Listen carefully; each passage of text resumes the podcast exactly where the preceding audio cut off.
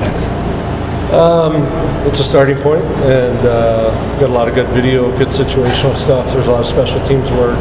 Um, got to see guys in different spots and things like that. So um, it's a first step in our process. What did you know about Lane Hutson? What, or I should say, what have you learned about Lane Hutson the couple days that you have been around that maybe you didn't know? Um, he doesn't love pizza. We learned that yesterday. Um, but I knew he's a very dynamic hockey player, and um, you know, being on the ice with him, that, that's what Is it the competitiveness also?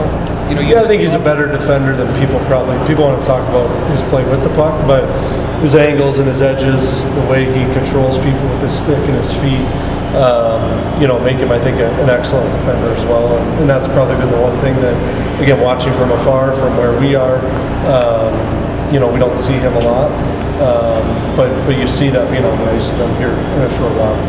What intrigues you about Cutter Gauthier as a, a returnee and, and just somebody that can maybe help this team in Sweden?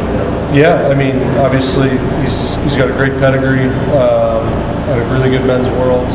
Um, you know, mature young man. Um, you know, from what I can see, a guy who wants to be a difference maker and be on the ice, and um, you know, we, we expect him to um, make a big impact for us. What have your early impressions of Sam Rinzel been?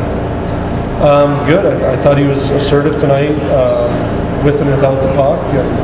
Uh, big frame, can move. Um, you know, I, I thought he was good today. Is it important for you guys to have guys like him, Garrett Brown, Schultz with a little more size than some of your returners to have, have good weeks this week?